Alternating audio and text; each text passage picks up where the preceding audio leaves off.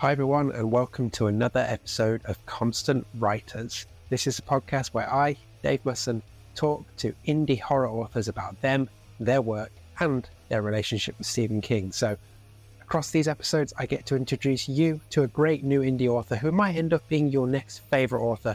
You'll learn more about them, you'll learn more about their work, and then together, me and my guests will geek out on Stephen King and we go in depth on one book of choice from my guest before rounding out with the 19 question Stephen King challenge. If you haven't checked out any other episodes, after you're done with this one, do go back through the feed and see what else you can find because there are some great conversations for you to discover.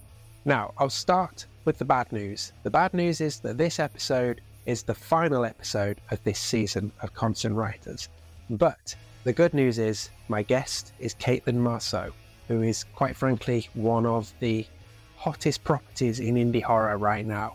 She is doing all kinds of amazing things, and my conversation with her was fantastic and is a brilliant way to round off this season. So, you may know Caitlin from her collection Femina, or from 23 McCormick Road, or from her now award winning novella, This Is Where We Talk Things Out, or just from her presence on social media.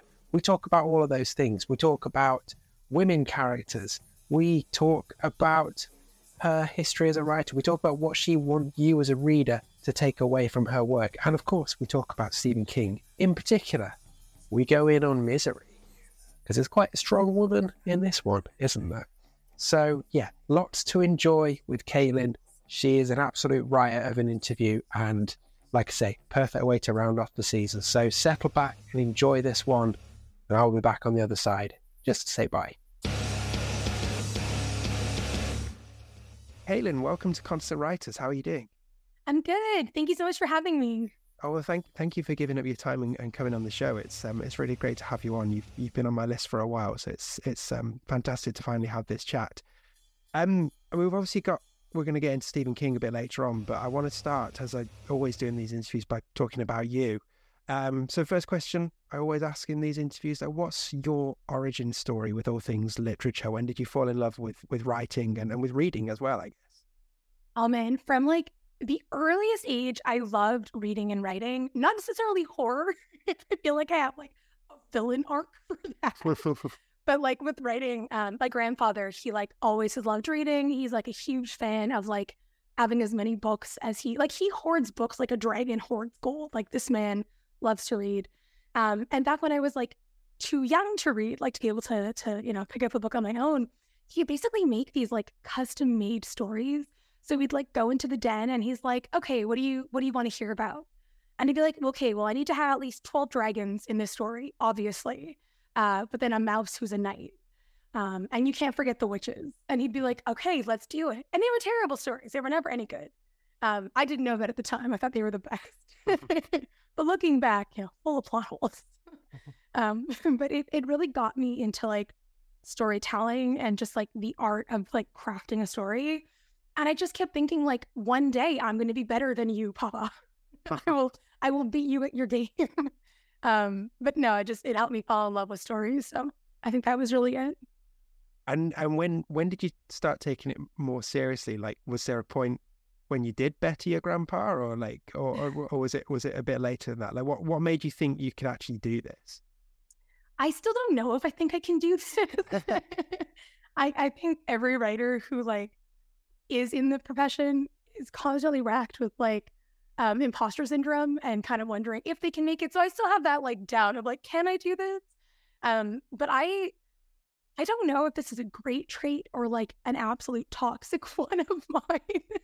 But I always kind of had the mentality that like I'm going to do what I want to do. Like I, it was never a question of like, oh, I hope one day I'll become a published author. It was always like, yeah, I'm I'm gonna do that. Like that's just like the thing I'm gonna do.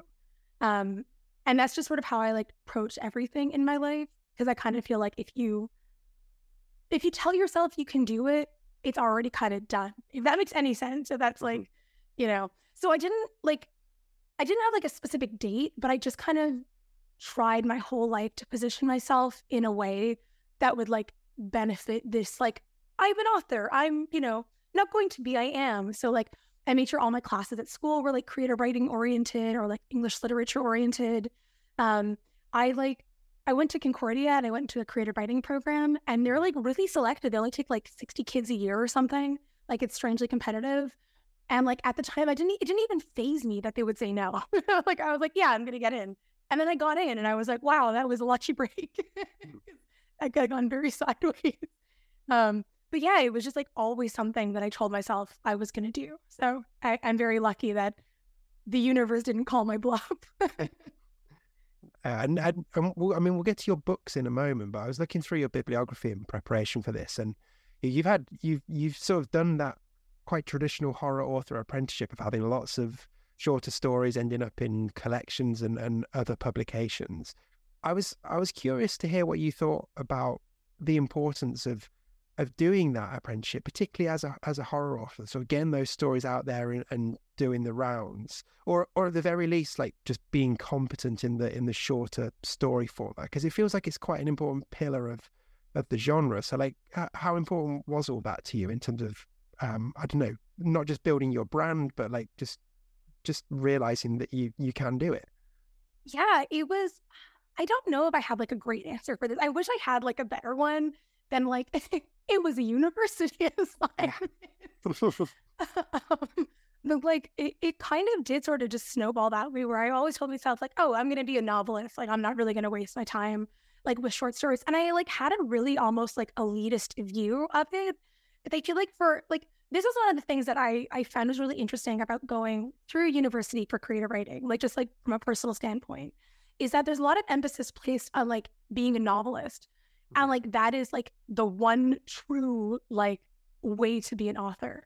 So like for a lot of university, it was a lot of um a lot of professors kind of like downplaying the short story as kind of like this is like a doodle before you write anything like real, you know?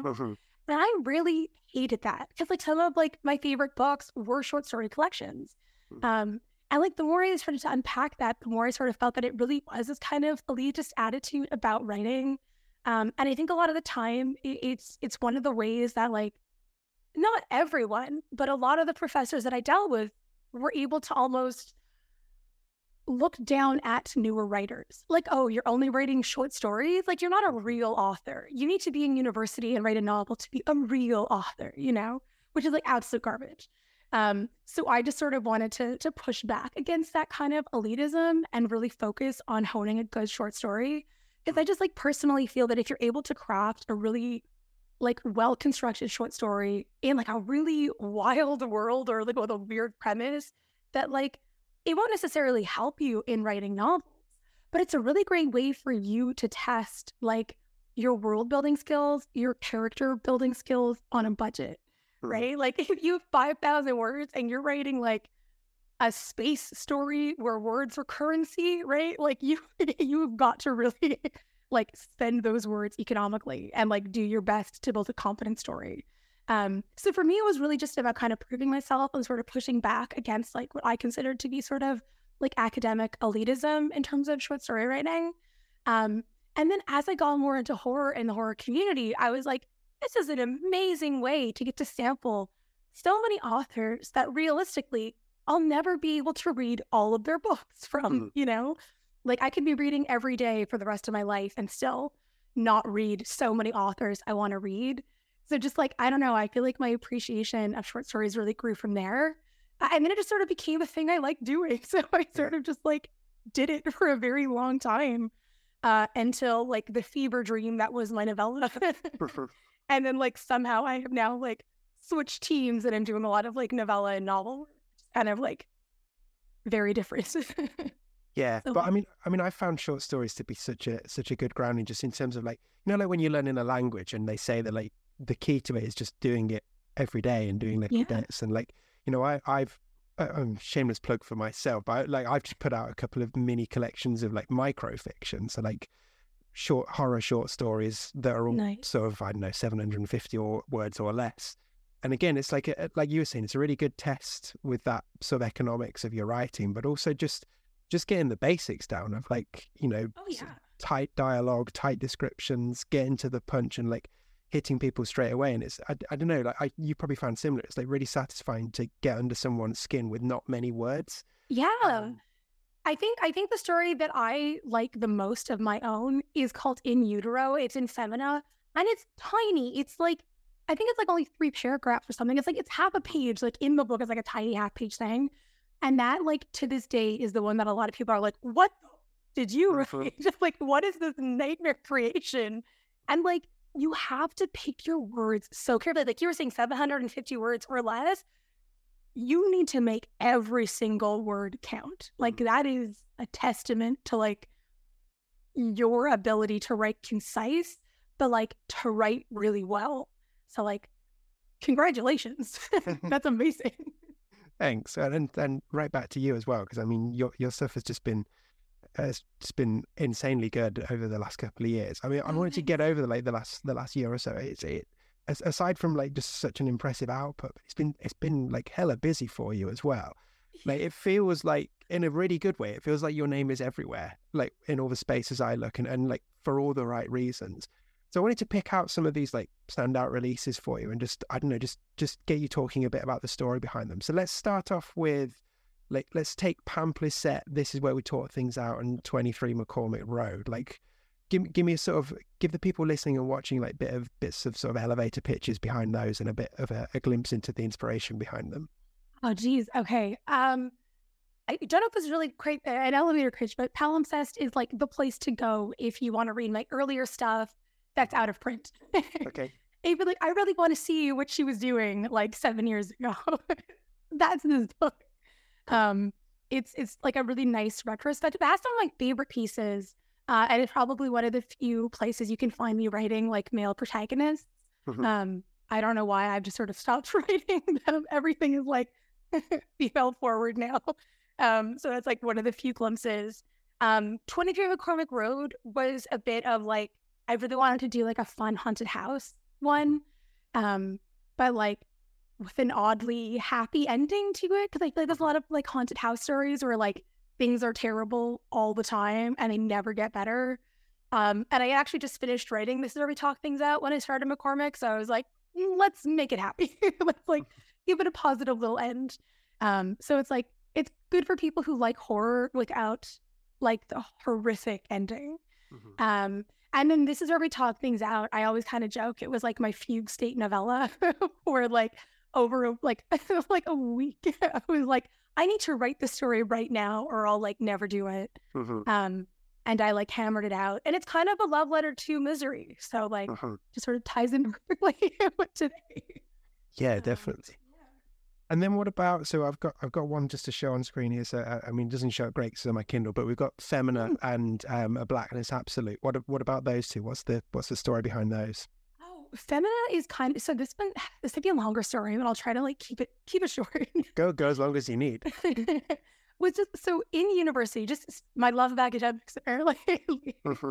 um, one of the things that I was told in like in the creative writing program, and not by like I had some professors who were fantastic and some were, who were just like, I mean, I'm sorry for like swearing, but absolute dog shit. Mm-hmm. Um, and some of these these worst professors were like, nobody wants to read stories about women like, unless you're writing romance or chick lit, like we don't really care. It's not like a big deal. Um, you know, if you're going to publish, don't use your name. Use like C Marceau or like come up with like a male pseudonym because like women just don't write horror and it's not perceived as well.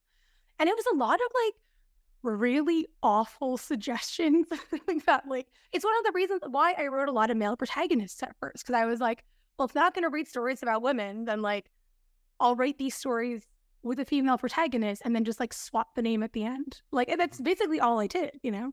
Um, because I was like terrified of like not being read because I happen to have like, you know, a woman as the lead.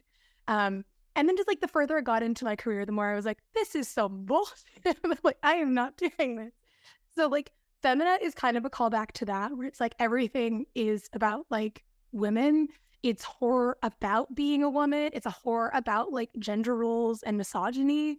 Um, and that was kind of like a, yeah, sort of a callback to all of the nonsense women are told in writing and also all of the nonsense that like women and femmes deal with on a daily basis, like absolute garbage. Mm-hmm. Um, and then A Blackness Absolute was kind of my last collection, but the first one I put together in like a weird way.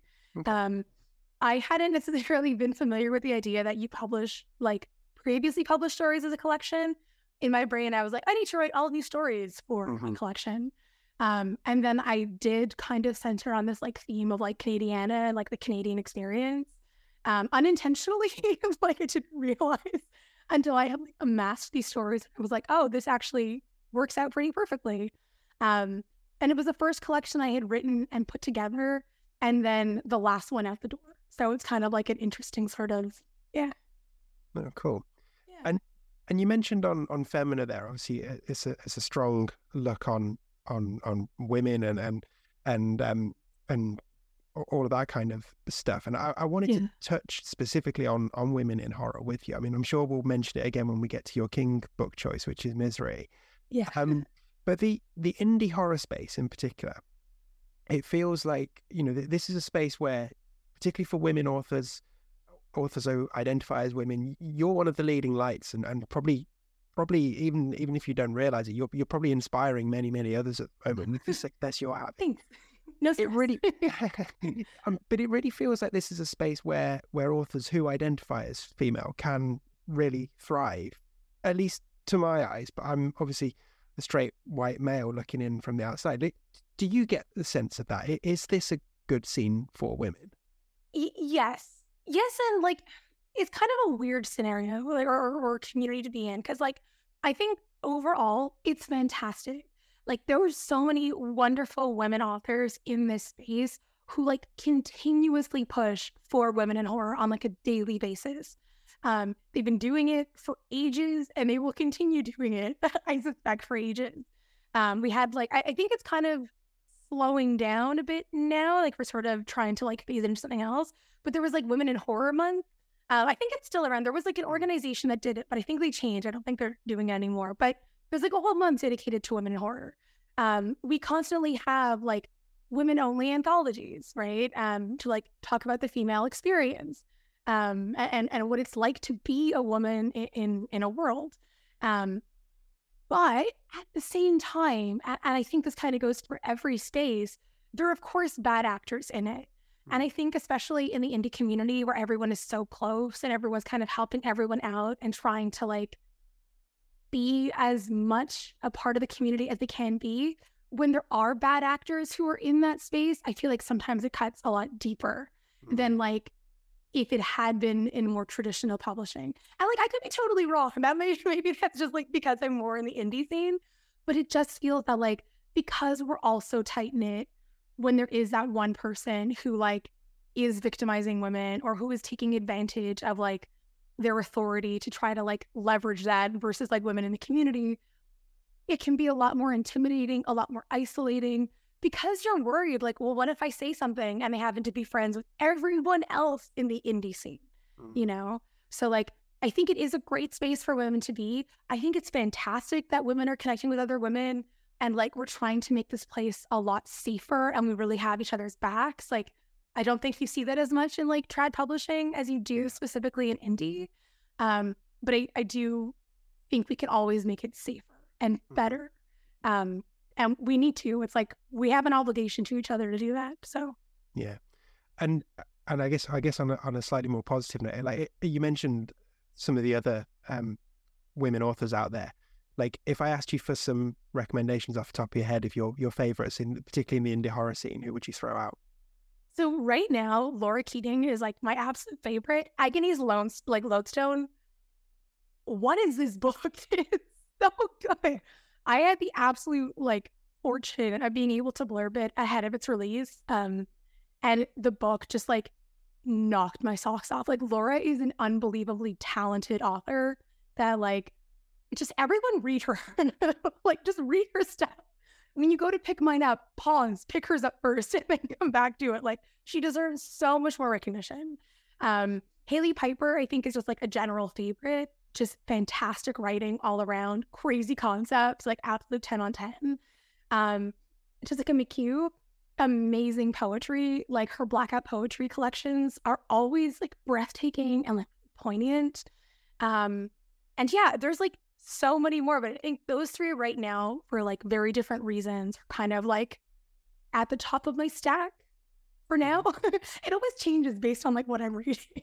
Yeah, Yeah, no, cool. There's some great suggestions there. And I should have said earlier, like all of the, the titles and things that we talk about in this, I'll make sure they're all linked in the description so people can check them out as well. Awesome. And thinking particularly about your work, like if if somebody's checking out this interview, perhaps hasn't read you, like what what would you say is again? I use the phrase elevator pitch, but like what what's the pitch for your style of writing? And I guess what what do you what do you hope to what sort of effect do you hope to have on people who read your work? Oh man. I, I guess like the quote unquote elevator pitch is if you like unhinged people or humans as monsters, um, that's definitely where I feel like I thrive. I do have supernatural stories out. There, of course, are a lot of like, you know, paranormal or otherworldly stuff happening, but like I still think fundamentally it's like the human aspect of my work that's like the scariest.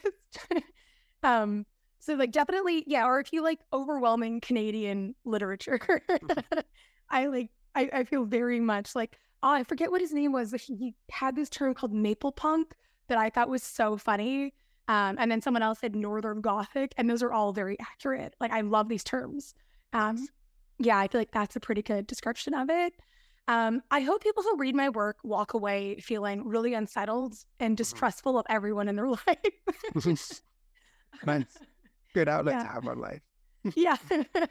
I want them to look at the things that make them feel safe and suddenly feel unsafe by them. Good. So like everything from like their their moms to their household cats. Be distrusting. Yeah, I mean I don't trust cats as a rule anyway, but yeah, I see I see where you come. That that's actually a really interesting segue to my next question because I wanted to touch on your um your community magazine that you've you've done the the Lachlan Hill community magazine. Yeah, because like I mean anyone who follows you online gets a real sense of like you know, you you do clearly have a great sense of humor and you've got a fun side as well. So like tell me about those magazines because I mean they to me they they reminded me a lot. I don't know if you you're familiar with the podcast Welcome to Night Vale, but they yeah. they had a sense of that about them. So like what's tell tell people watching and listening about those because I, I, really enjoyed them. oh well, thank you. First of all, I, am always so excited when someone likes Lachlan Hills. I like so I started in journalism oddly enough, I used to write for like local magazines, local newspapers, like things like that, a lot of online news sites. Um, and I always thought it was like so dreadfully boring. Like there's a reason I'm in fiction. It's not what I love to do. Um, but it was like a great way to, you know, pay rent. that's sort of what I did. Um, and I always thought it would be like so much more fun to have like a supernatural or paranormal or like ridiculous twist on like a community magazine. Um, I just kind of thought like, what would happen one day if like you ordered like Home and Garden magazine and you got Laughlin Hills instead, and you're like trying to read through this like serious like community magazine, and just things are off the rails. Um, so that was kind of like my attempt to like put together something like that. Like if this this ridiculous town existed and someone accidentally got their hands on like, you know, someone's mail, that's sort of what would would devolve. Um, I also feel like horror and comedy go so well together. Mm-hmm. It's like so understated for me how much I love horror comedy. Um, so I kind of wanted to try my hand on that. Um, for now, the magazines, it, it's heartbreaking, but they're on pause. Mm-hmm. Um, because I, I, don't know if I'm allowed to talk about it now, but like I'm going to. Mm. so like, don't tell anyone.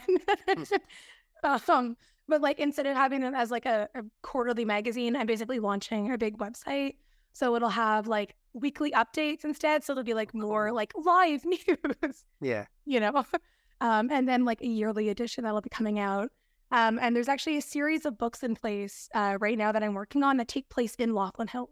Oh, nice. So we'll have the magazine and then this journalist who moves to the wrong city. oh, cool. No, that, that sounds really intriguing.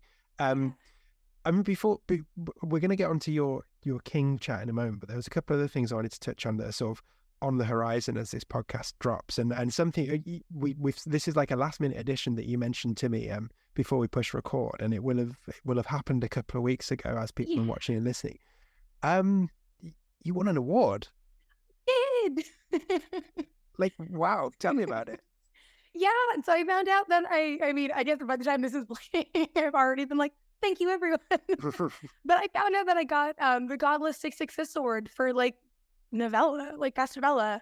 So I have been freaking out about that for like two weeks now. Um, uh, I'm still blown away by it. and uncomfortable by it. I guess I don't know. I like people enjoying my work, but I always get like nervous about praise like that. And so, like, mm-hmm. I don't know. I'm very excited. Um, we, I think, by the point, yeah, I think when this comes out, um, so I think it's already been announced, but if not, surprise. um, the novella is coming out again. Um, only it's being issued as a hardback with like a really nice dust jacket, and it's going to have illustrations in it, so we get to see uh, the nightmare landscape of this novella. And this um, is this is where we talk things out, right? It is, yeah. It's where we talk things out. I um, had the absolute joy of getting to like illustrate part of the nightmare that was this story.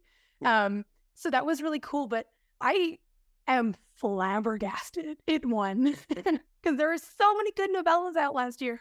So yeah, didn't see that coming at all. well, I mean, congratulations. It's um it's well earned and and yeah, enjoy it. And and I guess so there's there's one wow and then like a, a second wow uh bringing it back to what we were talking about earlier. You're going to be a novelist. You've got a novel coming out. Can, what, what can you tell us about that? Oh, it's absolutely unhinged. it's like absolutely just buck nuts. Um, the story is basically of a, a, disenfranchised housewife. She hates her husband, she hates her house, hates her kid, hates her dog. like she's miserable. Um, but the one thing she does find joy in is having an affair with her neighbor. Um, and his wife is unfortunately sick with cancer. She's in hospice. Um, so the two of them are kind of like relieving their frustrations with each other. And she's fine with that. And she's actually ecstatic when his wife finally passes away, thinking that will be like the start of her new life.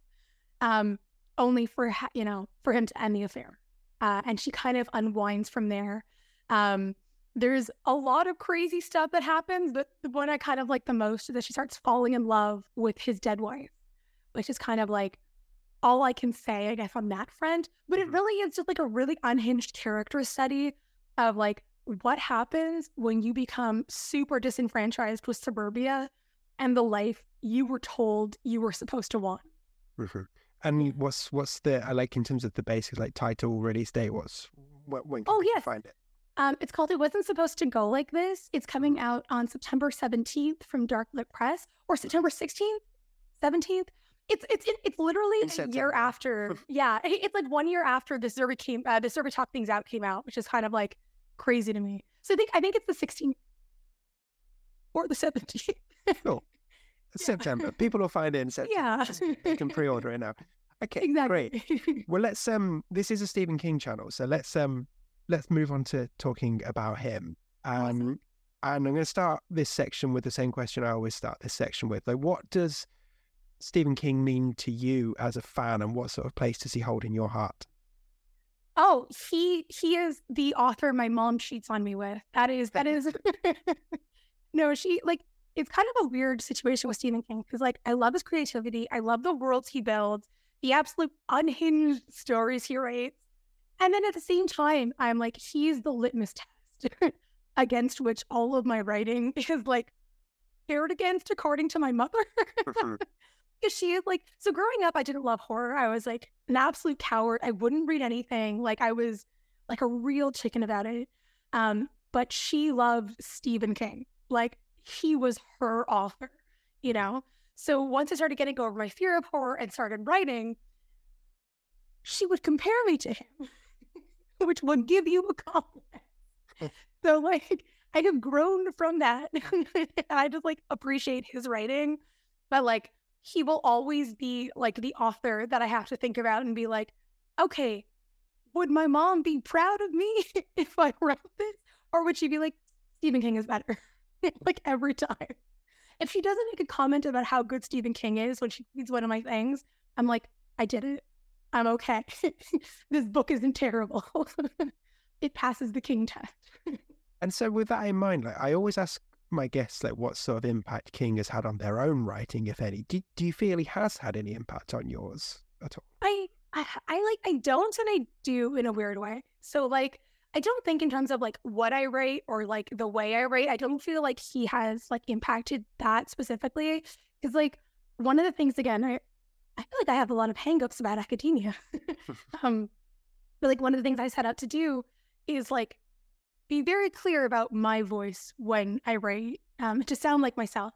Um, because I didn't want to sound like anyone else, especially when like we were told to sound like, you know, specifically like male writers. Like that just mm. bothered me. So I didn't want to sound like him. I didn't want to like have his influence on my work. But at the same time, like he's such a massive author in horror. Like there's there's no way around it. Everywhere you look, people are Stephen King fans and like for good reason.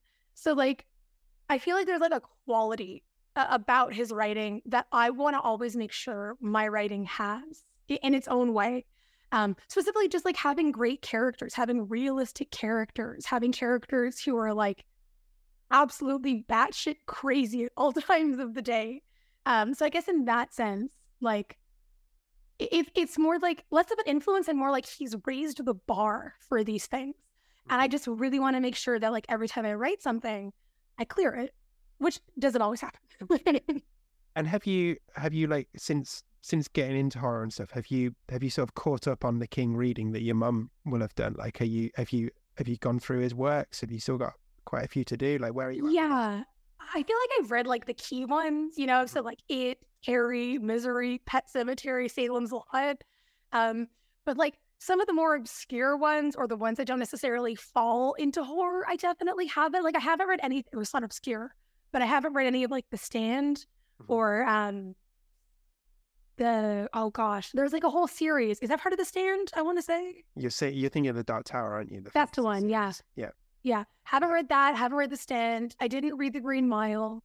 So like somewhere someone is streaming at me to pick up these books, and I will probably one day. Yeah, yeah. Like you said earlier, there's uh, there's never enough time to do all the reading you want to do, is there? Well, one book you have read is Misery. We've already mentioned that that's your book of choice, and we'll we'll get into that in a moment. But I always like to ask at this point, like, were there any honorable mentions, or were there any other books that you considered for this? Oh, Carrie, hundred percent. I love Carrie. Mm-hmm. Um, it's just such a fever dream, and it's like it's just this weird dynamic of like you feel horrible pity for her, like you mm-hmm. feel bad for her and her her circumstance, like the mom as well, like as horrible as she is and as terrible as she is, like the trauma she's been through and like the way she sees the world currently is just like really upsetting. And you can't help but like have that like I hate her, but like feel bad for her kind of scenario. So like mm-hmm. that was definitely a contender. Um, Pet Sematary was another one that like I always have loved because it's just like it's so brutal. Yeah. Like it's just an awful brutal book that like nothing ends well. and I, I do really like about that one. So those those were the two that I was really kind of like debating. Mm-hmm. Um, but misery has always been my favorite. So well, I'm glad we get to talk about it. Yeah, well, let's get on to it. So um, we have Misery with the 1987 um, oh, wow. thriller that um, was was going to be a Bachman book, but then Bachman got rumbled. Um, author Paul Sheldon in a car accident, rescued by his number one fan Annie Wilkes. Um, and then all hell breaks loose. Um, why this one? What is it about this one? I think you really summed it up. All hell breaks loose, right? And like it, it's, I find what I love about misery specifically is it's just like these huge, terrifying concepts, right? Of like there is body horror in the mutilation of this man from the car accident and Annie, right? Mm-hmm. Like it's just like an absolute scary, horrible scenario to be in. Um, of him being like trapped in like his flesh prison, but then also like in the middle of nowhere, no one knows where he is. And he's actually imprisoned in this house. So these are like some big things he's dealing with, but it all takes place in like a small setting. And I love that. Is there something so terrifying about it? Like, I mean, this is like a horrible comparison, but we have these real life horror stories, right? That we see all the time of like, you know, they discovered that there was this woman chained in his house for 27 years, you know, like mm-hmm. horrifying stories like that. So, like, I liked this book because it's so possible. Like, it is, it's so conceivably possible mm. in the worst way. yeah. And you mentioned it's a small setting and a small cast of characters as well.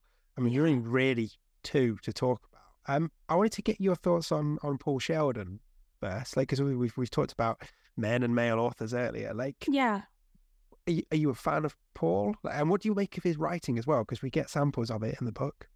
I don't like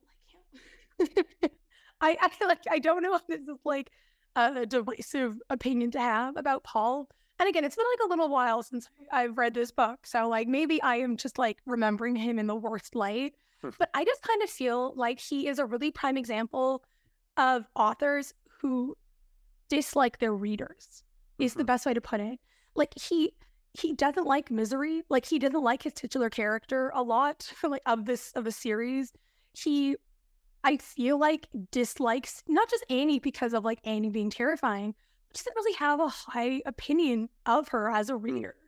And like the way he he tries to like frame like I, I believe it was fast cars, right? As like this, he's gonna escape this misery series, he's gonna you know, have a new career. Like that I feel tells me a lot about how he sees the series he's crafted and the fans around it. Like, why are you so desperate to escape the thing that got you so successful? Like, I don't know. I I have like a real gripe with this. Because like we see that again, like maybe it's just like as a woman who is like seen a lot of like male authors kind of be jerks. but I feel like we get a lot of authors that like, or not as many now, but we get those authors who feel like they are like better than their work, better than their readers, kind of like dismissing concerns that like fans might have because like they're the like authority, like TM, you know, like it's just really bizarre. And I feel like Paul has that relationship with his readers as well, where he is like better than them. Like mm-hmm. they owe him something. And, and I find that just like such a weird dynamic. So I don't like. I don't I don't want him to suffer, but I don't like him.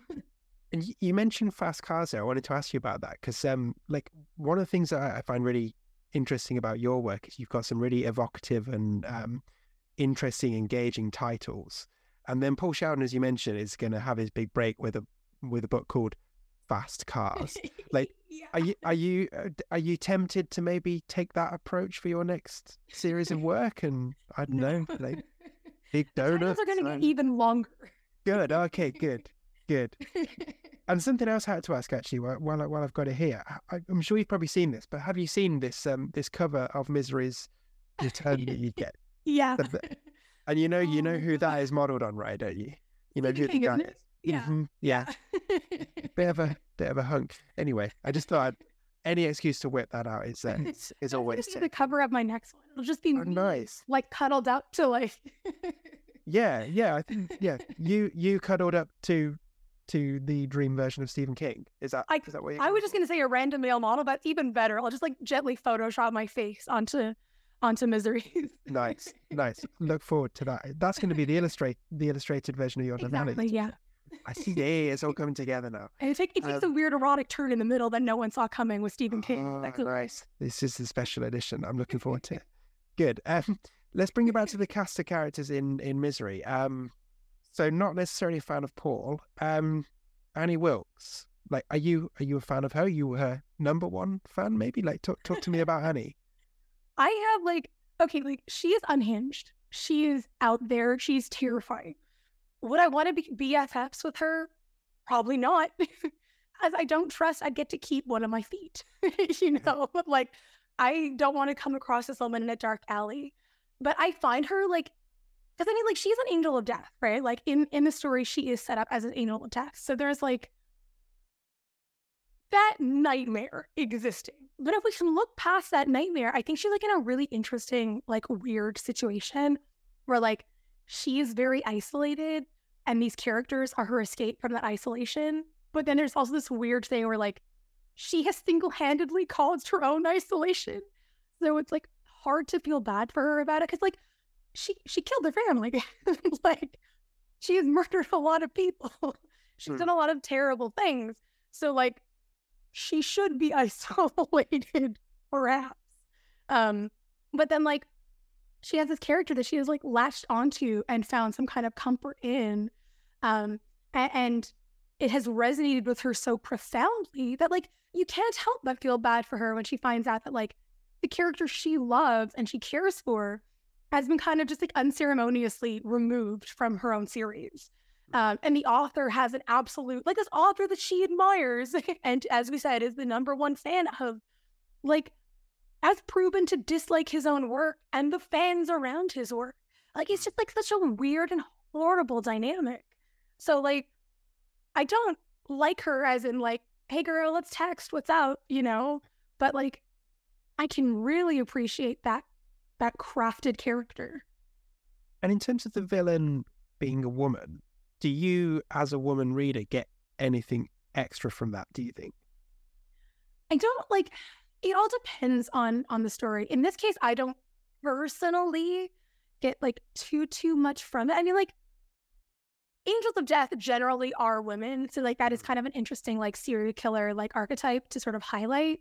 Mm-hmm. Um because I feel like a lot of the time when we talk about them, they're like this femme fatale angel of death who's like prettier and more elegant and then like also happens to be just like a nurse killing her patients or like some nonsense.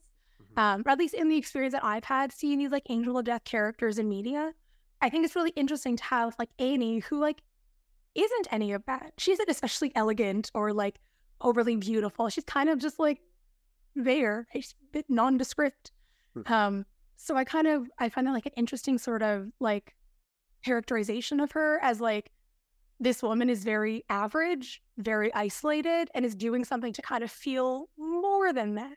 Mm-hmm. Um, I think there is admittedly an interesting dynamic between this like woman who is like clinging to these characters, living vicariously through misery, is like obsessed with this book, and then finds out that like this male author of the series like has no respect for the work he's created or the people who consume it. And like I do kind of feel like that dynamic does exist currently, like between some authors and the readers.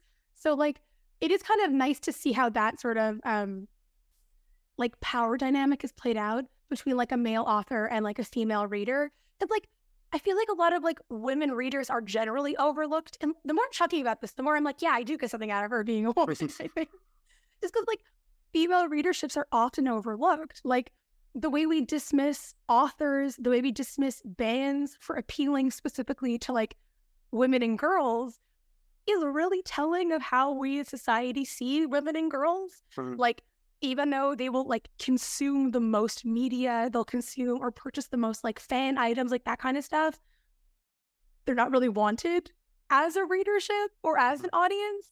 So it's interesting to see that kind of playing out between Annie and her love of misery, and then like Paul and his hatred of all of them. Yeah, so, like, yeah. I, I, I changed my answer. I do get something out of it. okay, okay. And and Annie is obviously one of one of many female leads that that King has in his work. And like by this point, I think what we'd had, you know, we'd had Carrie, we got Mother Abigail and Franny and the stand, which I know you haven't read, but they are sort of quite celebrated characters. We obviously got Christine, um, Charlie McGee in Firestarter. We got Bev from the Losers Club. I know I, I mean, it's it's obvious. It's obvious to pretty much anyone that King often lets himself down when he writes about women. But what do you think from the King stuff you've read? What do you think of his women characters? So rather than rather than when he goes and instantly comments on their breasts, for example, but in terms of how he builds uh, his women characters, what what do you think he's he's like when it comes to that? Like again, maybe it's just because I've had like not the same reader like experience as everyone else. Again, I haven't. I'm late to the horror game on all things. I feel like, despite this being like my chosen field, I feel like I'm always kind of catching up to like the years I've missed on that. Mm-hmm. I do feel like from the stuff that I have read, like one thing I've noticed, and it's not just like King specifically, but one thing I, I do kind of notice in his writing is like a lot of the women are incompetent in mm-hmm. some way. And that, like, I mean, you can say that about the male characters too. So I don't always think it's unique to just like the women in his work, but there's something that's just like they need to rely on someone else for, whereas the men can be like incompetent, but they still don't necessarily need to like rely on anyone else for like help or support or comfort. I feel too that like, and again, this I don't feel like is necessarily exclusive to Kings. I don't kind of want to single out on it, but I feel like the women can be like overly emotional, like a caricature of women. Like when we talk about like women getting angry, we we've talked a lot more in the last couple years about feminine rage. Um, and one of the things that like have have come up repeatedly about it is how men tend to write this like feminine rage, just like women crying and like throwing their arms up and yelling. And like Annie has these like outbursts of absolute fury. But like feminine rage for the most part is very silent. It's very quiet. It's very like you go from that crying to like that feminine rage kicks in and suddenly you're like cool as a cucumber, but ready to like rip a man in half, you know? Like you're it's a different kind of experience and I think a lot of men write. Um, so do you find a lot of his women tend to be kind of like over the top dramatic? I think that's that's fine. There are people who are that way. Mm. But I feel like it's telling when it's only the women and always the women in some men's work that tend to be this way. Um, but again, I don't like I don't want to just say it's king because like a lot of men do this, mm. and you know it's we're working on it. yeah, just we're working on it. Just out of interest, have you in your king reading have you done Gerald's game and Lisey's story yet? No, I really want to get to Gerald's game though because I've heard nothing but good things about this. I hear that's one too where like the characters are different than what you're used to. Mm, so like I really want to read it and I think I think both of both of those as a, as a pair would almost be interesting for you to follow on from Misery because so like Gerald's game was ninety two, so a few years on from this, and it was right at the start when he was on a real kick on sort of writing about survivors of domestic abuse and stuff like that. And then Lisey's story is two thousand six, and is is basically like a love letter to his his wife and his marriage. Um, so there, I think that it'd be interesting, like if if if slash when you get a chance to go through those see yeah. how you think he progresses in terms of his of his female leads because I think you'll probably get something from both of those. Yeah, I also feel too like I mean the writing I've seen of his is like the older stuff, right? And like every mm. the more you write, the more you grow, the more your style changes. You know, your lived experiences like will color the way you like write characters and the way you see them. So like I am sure his writing is different now and like watch like every other book from this point onward. It's like a better female protagonist. Mm-hmm. And I just had the misfortune of reading all the ones that are kind of like woe is me sort of thing, you know? Well well like, after this one, the after this one, cocaine's not involved. So yeah, slight difference there. I, I've heard that as well. Um, we talked earlier about you were touching on sort of like this this toxic element that Paul Sheldon has to him in terms of how he views his own fans and stuff. But yeah. I guess obviously another reading of Misery is of that toxic fandom side of things that, that still feels very relevant today. I mean, one of the supposed inspirations behind this was King finding a fan had broken into his house and had got a fake bomb strapped to his chest and was like, You, I don't know, you killed my favorite character, whatever, I'm going to blow you up. Like, how how do you feel from your memory of reading it and where we are in society now? Like that toxic fandom element does does that stand up for you as a oh, yeah. of this? oh yeah, yeah. I I've been talking a lot about like Sheldon's hatred of like his work and his fans and like how I kind of feel like that's connected. But that is absolutely not to dismiss the fact that like and he has some entitlement going on here. And mm-hmm. there's definitely the toxic fandom. Like, I mean, I kind of hate bringing up this example, but like I always feel like it's a great example to bring up. But like Star Wars fans in mm-hmm. present day, um, there was an actress I think who like didn't want to continue like reprising her role. Uh, I forget who she, what her name is, but she was in like the last three movies. I want to say, or the last two movies, and then didn't appear in the third one or something.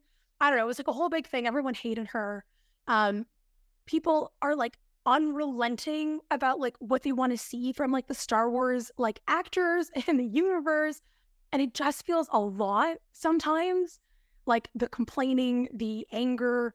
Like if you love something, why are you so mad about it all the time? You mm-hmm. know? I understand having constructive criticism and wanting to like voice frustrations with stuff, but like some fans take things too far. Like if you're sending like death threats to a director or an actress. I, like we've crossed so many lines at this point, mm. you know? So like, yeah, I definitely think there's like a lot to be said about current day toxic fan culture. Um, and then we see it, and then we even see it too when we have like men who are gatekeeping fandoms from women, right? Like that's like a huge one of like, you know, how, how dare we have more inclusive representation in this piece of media that's been around for 50 years? I only want white men. like mm. it's just like it's mind boggling. Um, yeah. But yes, I think it very much holds up. So in terms of, of misery just in general, like uh, do you, do you have a particular standout favorite scene that springs to mind? Oh geez. Um I don't I don't know if it's a favorite because they're both dreadful moments. Mhm. But like when she just kind of comes in and takes that foot away from him, Mhm. it is like the most terrifying. Like you know what's happening, you know what's about to transpire, but you are like absolutely stuck experiencing it with them. And I felt like that was just like absolutely brutal. Mhm. Um, but I also really liked her like visceral reaction to finding like the new book he he'd written he was like gonna set on fire. And Mhm. like her just like absolute just harrowed reaction to that was also it was oddly heartbreaking, I, I will say. Like there's fury and heartbreak in that. So like Yeah. Yeah. Which are like the big key moments, I know. yeah no no that's that's that's fine and i was curious if if you happen to find yourself um basically in paul's situation and you were trapped by annie like i was going to ask like how, what would your tactics be for escape but like what what do you think you'd do would would you try and escape would you just would you just lie there and take it I'd be dead in a cabin. I'm not so resourceful. I like. I don't I'm not very good at lying, so I feel like any kind of like attempt to like lie or placate her would just like not happen. like I'd be seen through. Um and I am just like, yeah, I, I just I don't think I'd be so tough. Like you take my leg, you win. Like I'm out. like Yeah. I'm done. Yeah, fair enough And I, I accept it, I guess. Set myself on fire instead of the manuscript, maybe. or sort of like the quick way out, I guess. yeah yeah fair enough Yeah, Um, no. So before we wrap on Misery, obviously it spawned a very famous, very popular um, adaptation in 1990, the Rob Reiner one with um, with James Caan and Kathy Bates. Like, are you are you a fan of that as a movie? Yeah. I love it. Yeah. I they make they make Sheldon more likable in Hmm. that, I will argue. Yeah. Personally speaking. He doesn't seem to have as much contempt um as like the novelization. Yeah, yeah. And we, out of curiosity, were you aware there was once there was there's been a stage uh, show version of it as well with Bruce Willis as uh, Paul Sheldon? This this new news will haunt me. I like need to find my dad is the biggest Bruce Willis fan ever. Like he Oh, loved like 80s Bruce Willis. Like Mhm. we got him for his birthday just passed. Uh, and for his birthday, my partner got him the record of like Bruce Willis's like singing career, like the like the one album he had. So knowing there's like a misery with Bruce Willis in the world, I Yeah. Yeah, I I really hope there is a recording somewhere because Oh my god. and it and you were saying as you were saying earlier, it's such a small setting, it's such a claustrophobic thing. Like it, it's such a natural fit for a stage production as well. And Oh yeah. yeah, I'd love to. I'd like you. I'd love to see him do that. Um, but yeah, I just thought I'd throw it out there in case you in case you weren't aware. Um, so um, before we finish on on misery, then and we um we sort of get on to wrapping this up. Um, just the same sort of question I'm asking everyone at this point.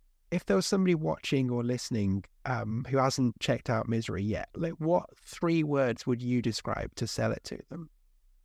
Oh, claustrophobic, Mhm. intense. Mhm. Uh, I'm try- I, I don't want to. Unhinged. I'll just leave it at unhinged. Yeah. Good. Yeah. Yeah. Nice. So, Yeah. I mean, it sounds a lot like some of your work, really, but they, that's no bad thing at all. But um, no, good.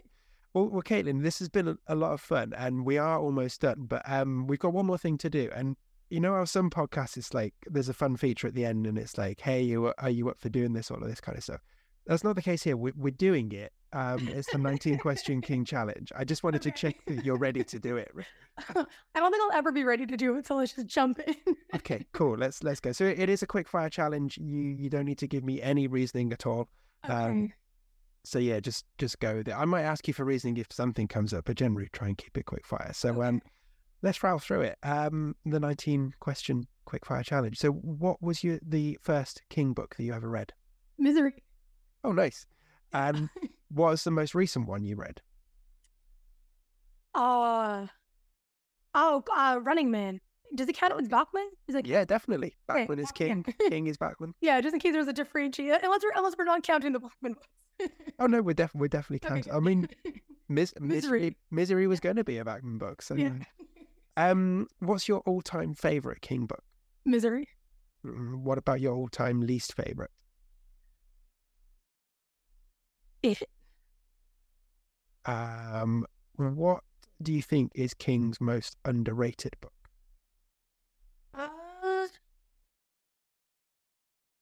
I I, don't I don't think I have one for this. Maybe Misery. It's, it's the best book ever. I'll die okay. on hill. Fair enough.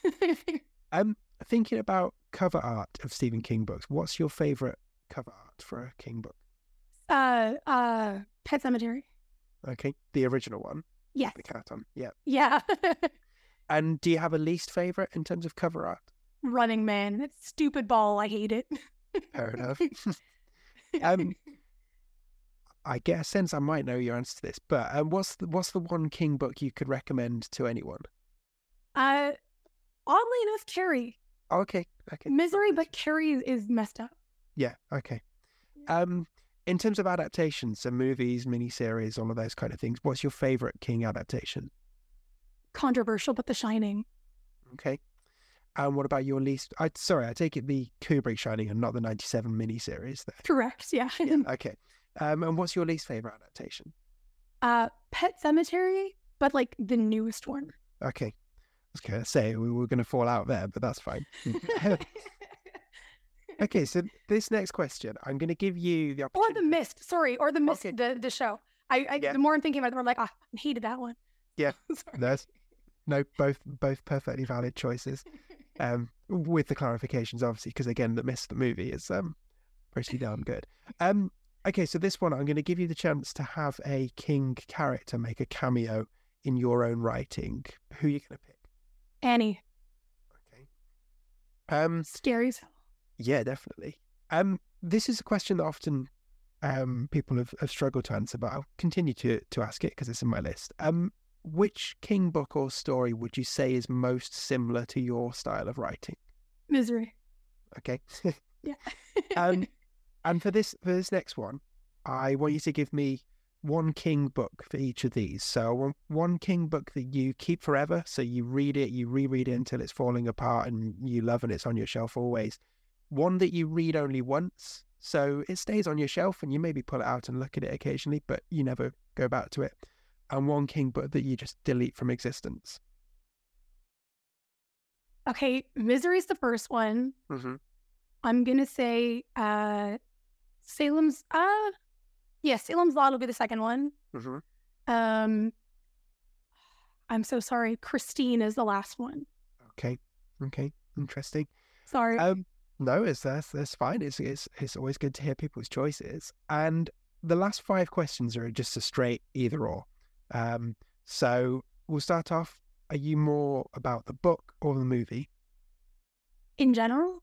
Mm-hmm. Well, for King. Uh, book. Um, The Stand or It. It. Ah, I have to. It's the only. You've not read The Stand, yeah. That's fine. Um, would you rather take a holiday in Derry, which is the setting for it, or would you rather have a night at the Overlook, which Overlook every day? Overlook. okay. Um, are you more into his short stories or full novels? Novels. And lastly, the final question of the challenge: Would you rather go for walkies with Cujo or have a weekend away with Annie Wilkes?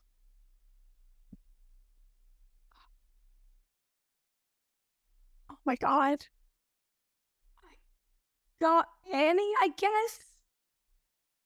Annie? Oh God, I guess Annie. I might live. Cujo, I'm dead. yeah, yeah. No, it's, it's it's it's a tough choice. It's tough. That's the that's the worst choice. I hated both of those. well, you made a choice. It's okay. You you've got you've got that weekend to win It wasn't a good one though. Um, maybe maybe maybe you could write a special novel for her as well. She That's might it. write. Yeah. Um, cool. Okay. I mean, Caitlin, thank you so much. We we are we are at the at, at the end of this now. It's uh, it's been really great to chat about you and, and your work and all of the great stuff you've got going on as well as King. Um, just before we finish, just to to throw it over to you, just to let people know where they can find you, remind them what you've got coming up. Um, so yeah, floor is yours. Where can people where where can people get more of you? Yeah, um, feel free to follow me on social media. My handle's always just Caitlin Marceau, so it should be easy enough to find me. Um, if you want to find my bibliography, uh, it's on caitlinmarceau.ca. Also, a great snapshot of a website that hasn't been updated in like 10 years. So that is the place to go. Um, otherwise, you can find my books pretty much everywhere they're sold. Uh, I have my debut novel, It Wasn't Supposed to Go Like This, coming out in September. Um, I have my second novella coming out this summer uh, called I'm Having Regrets. Um, and if you're like, I don't want to read either of those, that's okay because I have a horror adaptation of A Midsummer Night's Dream coming out in December called But a Dream. Yeah. Uh, the the great stuff continues. Um, Caitlin, thank you so much for your time. Really appreciate it. Uh, it's it's great to chat to you. And uh, thank you yeah, so much for having me. Oh, it's it's been a pleasure, and I just I'm just looking forward to seeing what continues to come next because like it's been a wild ride for you so far, and it's it, it only looks like it's going to keep going. So um, so thank you so much, and um, and and yeah, and take care. You too. Told you that was a good way to round off the season. Huge thanks to Caitlin for all of her time and her energy, and congratulations on the awards, the novels, and all of the stuff that she's announced since we recorded this chat. And we didn't even get to talk about in that interview if you need a catch up, just go and find her on social media and you can see what she's been up to. Now, as I said at the start of the episode, this is the last episode of this season, so thank you for sticking with me and checking out all these constant writers with me. If there's any you've missed, or perhaps if you didn't catch up with season one, go through the feed and go and discover some more new indie horror author talent. There is loads out there, and I've been fortunate enough to speak to 12 of them so far. If you've enjoyed this podcast, then tell a friend about it, leave a rating, leave a review, share an episode with somebody. If you can follow or subscribe, depending on where you listen or watch these, then hey, go ahead and do that. I'd be really appreciated. And let me know if you'd like another season of this. I'd certainly like to do one. Got some ideas, but you know, let me know. And let me know if there's anyone in particular you think I should be talking to. But other than that, again, thank you for coming on this journey with me through this season. We've done two seasons already this year. Maybe we'll get a third one in before the end of the year. Who knows? But yeah, keep an eye on your feed because, all being well, I'll be back sometime relatively soon with another constant writer for you.